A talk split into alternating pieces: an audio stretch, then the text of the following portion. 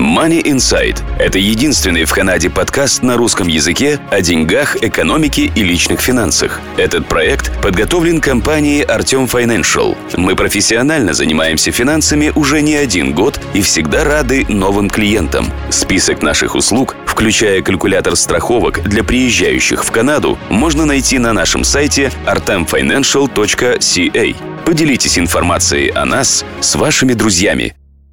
Добрый день, слушатели подкаста Money Insight, вашего подкаста о деньгах, экономике и личных финансах. В студии нахожусь я, Артем Бычков. Сегодня мы продолжим говорить на тему финансового планирования и на тему пенсионного также планирования. Прежде чем я продолжу, я напоминаю, пожалуйста, подписывайтесь на наш канал, пожалуйста, ставьте лайки, оставляйте комментарии, делитесь этой информацией со своими друзьями, потому что если вы это не делаете, то может получиться такая ситуация, что вы на пенсию выйдете, а ваши друзья нет. И пиво хлебать в одиночестве довольно-таки скучно. Итак, давайте начнем. Я назвал этот подкаст «Финансовое планирование. Сколько денег нужно для пенсионного счастья?». Соответственно, сегодня мы будем говорить о подготовке к пенсии. В нашем предыдущем подкасте мы говорили о финансовом планировании и роль э, страхования. Сегодня мы поговорим на тему инвестиций. Давайте вспомним крылатые фразы, которые относятся к деньгам. Нам не нужны деньги, нам нужно то, что на них можно купить. Не в деньгах счастье, а в их количестве. Время, которое я имею, это деньги, которые я не имею. Насколько я помню, это говорилось в 12 стульях. Так, что такое деньги?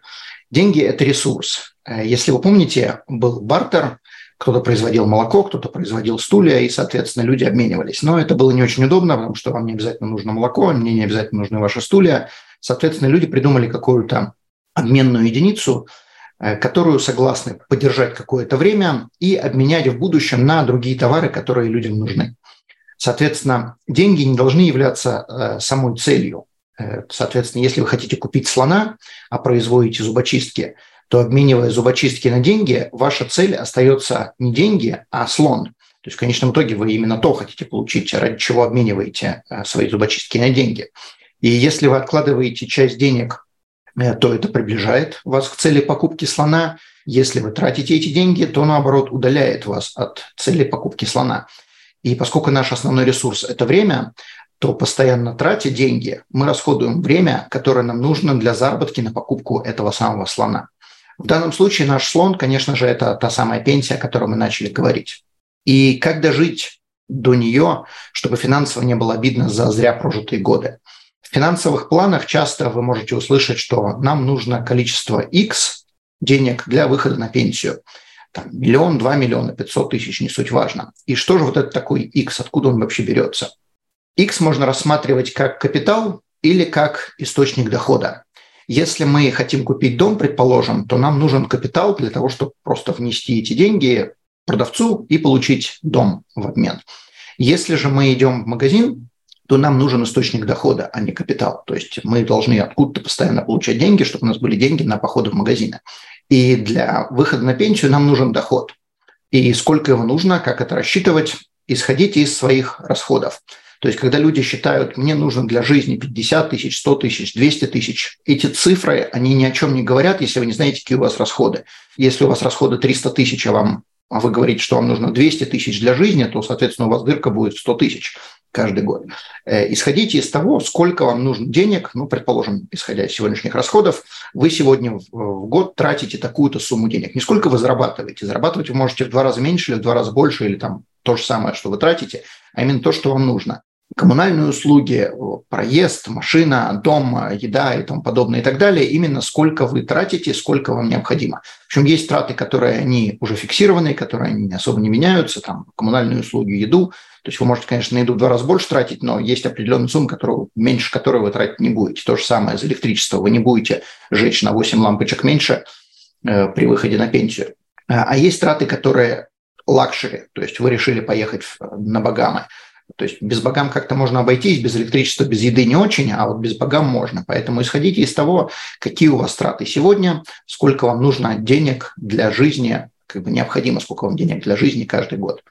Возьмем ситуацию, э, предположим, у вас уже выплачен дом, квартира, не суть важно, но жилье у вас уже есть, то есть за моргич вам платить не надо, и, соответственно, вам надо э, деньги на все остальные расходы за исключением недвижимости.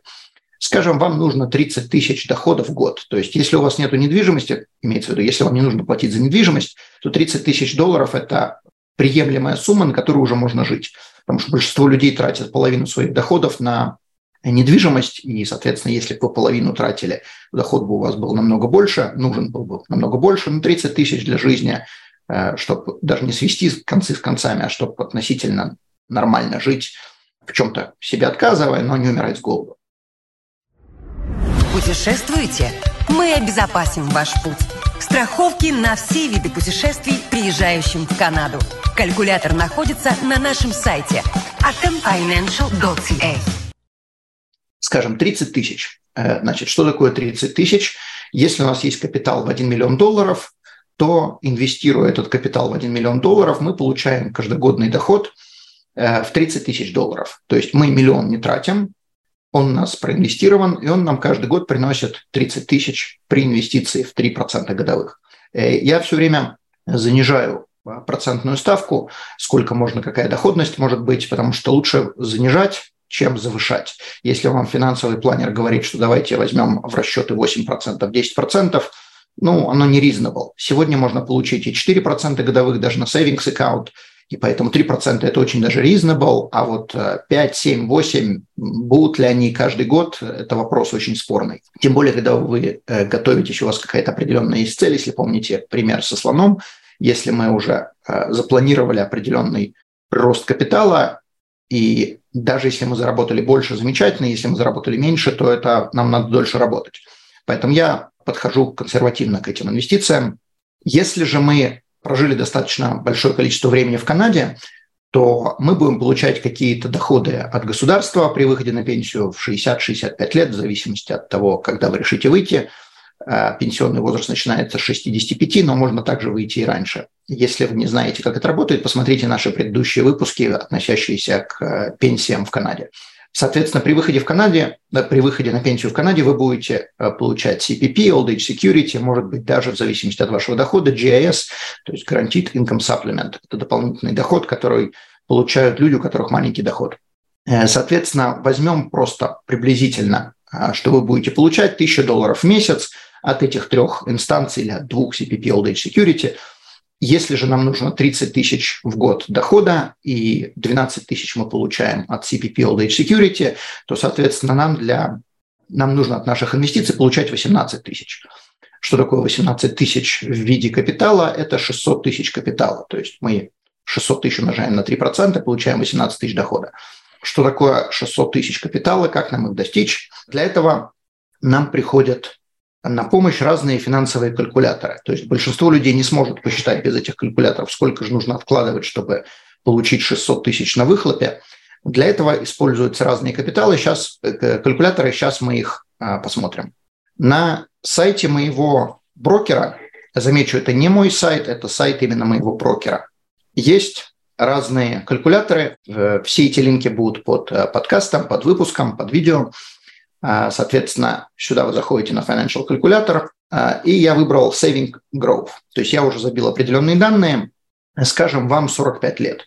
И, соответственно, вы хотите выйти на пенсию в 65 лет, то есть инвестировать мы будем 20 лет. Мы берем те же самые 3% прирост капитала, как и 3%, которые мы будем вытаскивать, когда вышли на пенсию. Если вы будете инвестировать 1800 долларов в месяц, то есть сейчас сбилась эта цифра, если вы будете инвестировать 1800 долларов в месяц, то через 20 лет под инвестиции в 3% у вас будет грубо 600 тысяч, округляю. Если же вы, предположим, начнете не в 45 лет, инвестировать будете 25 лет, а начнете с 40 до 65, будете инвестировать на 5 лет больше, то у вас будет значительно больше денег, соответственно, разница в 210 тысяч. Понятное дело, что все это приблизительно, то есть не каждый год у вас будет 3%, в какой-то год у вас может быть и 5%, в какой-то год 2%, в зависимости от инвестиций, куда вы выбираете, а может быть и минус 10%. Но, скажем, 3%, если вы будете консервативным образом инвестировать, это допустимо. И для того, чтобы достичь вашей цели в 18 тысяч дохода на пенсии после 65 лет, вам до пенсии 20 лет надо откладывать в месяц 1800 долларов. Сейчас я не беру в расчет, куда откладывать, в RSP, в TFSA, в Non-Registered, э, покупать страховку жизни, Whole Life.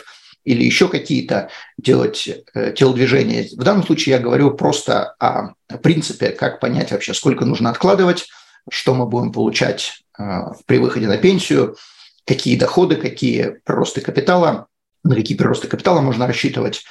И, соответственно, на этих калькуляторах, а здесь их очень много, как вы видите, и retirement calculators, и insurance, и personal financial calculator, я вам советую изучить эти страницы. Здесь очень много всего полезного, и здесь вы сможете приблизительно распланировать, что вам э, делать, как откладывать.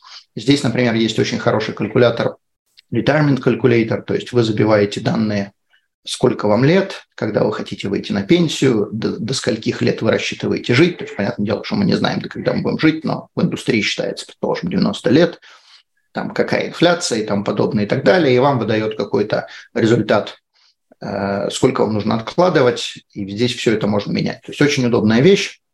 Также среди этих калькуляторов есть налоговые калькуляторы, тоже очень полезная вещь. Можно посмотреть, поиграться. Если есть вопросы, обязательно спрашивайте. А, можно будет сделать отдельный подкаст на эту тему, на тему калькуляторов, как что рассчитывать, а, какие цифры забивать. Э, я думаю, что на этом можем заканчивать. Приблизительно мы обсудили эту тему, я дал вам какие-то идеи, и дальше вы уже можете продолжить самостоятельно. Большое спасибо, что смотрите нас. Не забывайте подписываться, ставить лайки и до следующих встреч.